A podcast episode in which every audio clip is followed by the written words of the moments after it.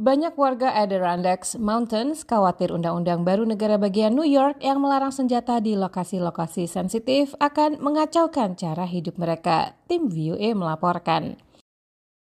Suara tembakan bukanlah hal aneh dan mengejutkan di Adirondack Mountains, di mana berburu adalah kegiatan rutin warga setempat.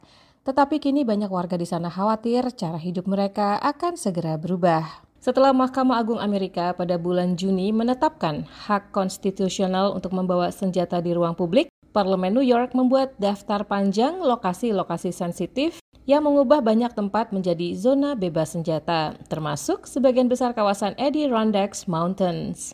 Terhitung mulai 1 September, membawa senjata api ke bar, arena, konser, taman akan dianggap melakukan kejahatan. Dulu, tempat-tempat itu tidak dianggap lokasi sensitif. Rick Bennett, yang keluarganya selama beberapa generasi biasa berburu sangat terpukul.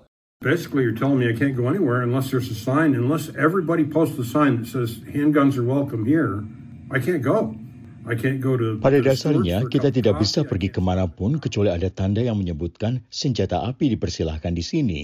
Saya jelas tidak bisa pergi ke mana-mana dengan pistol. Saya tidak bisa pergi untuk membeli secangkir kopi atau daging kiling ke toko tanpa meninggalkan pistol di rumah. Rumah Bennett berada di tengah-tengah kawasan Taman Nasional Adirondacks atau tepatnya di North Creek. Ia menjual senjata api dan peralatan memancing di toko yang menyatu dengan rumahnya. Singkat kata, ia berada di dekat lokasi sensitif, sehingga apa pun aktivitasnya yang terkait senjata api bisa dianggap ilegal. John Bow adalah pemilik usaha lapangan tembak di daerah tersebut. Ia juga mengeluh. You know, we hunt, we fish, we trap, we recreate up here. You know, and um, anda tahu, kami berburu, kami memancing, kami bepergian, kami membangun keluarga di sini. Ada ruang publik untuk melakukan semua itu. Namun ini akan berkurang secara signifikan. Berburu akan tetap diizinkan menurut undang-undang, tetapi beberapa hal lain yang mungkin Anda lakukan seperti membawa pistol untuk berjaga-jaga, apakah itu dikecualikan? Bolehkah Anda membawa pistol keluar rumah? Peraturan baru ini membingungkan.